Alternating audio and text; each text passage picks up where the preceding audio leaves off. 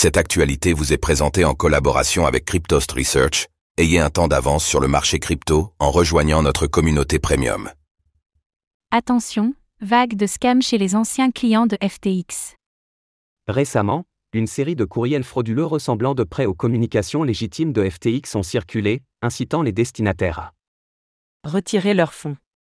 Toutefois, ces mets sont bel et bien des tentatives de phishing de la part de leur expéditeur.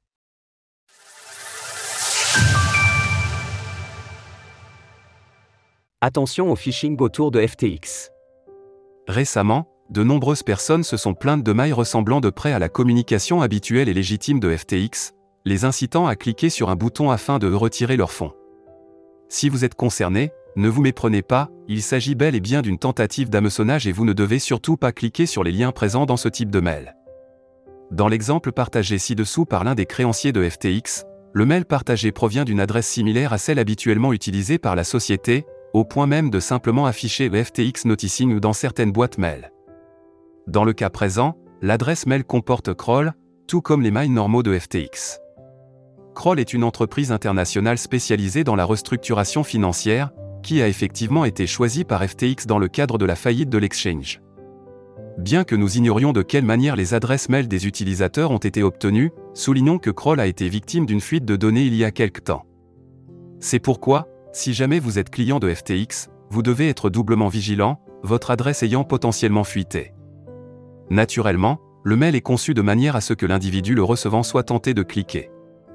Le message assure notamment que le destinataire pourra récupérer ses fonds en tant que client prioritaire, un statut particulier permettant de suivre le processus de retrait de vos actifs sur la plateforme FTX et les déposer directement dans votre portefeuille, éliminant ainsi toute période d'attente et tout résultat judiciaire selon le mail.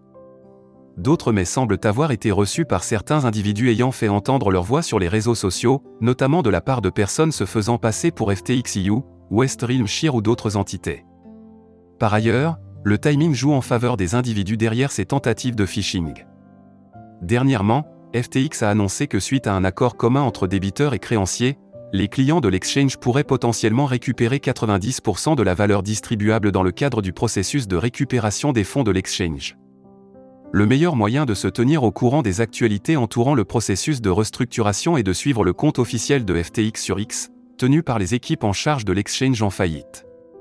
Le procès de Sam Bankman-Fried, l'ancien PDG de FTX, est en cours et devrait prendre fin le 9 novembre prochain.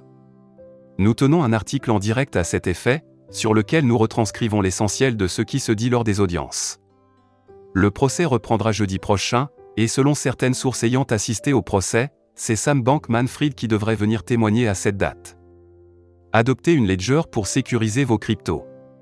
Retrouvez toutes les actualités crypto sur le site cryptost.fr.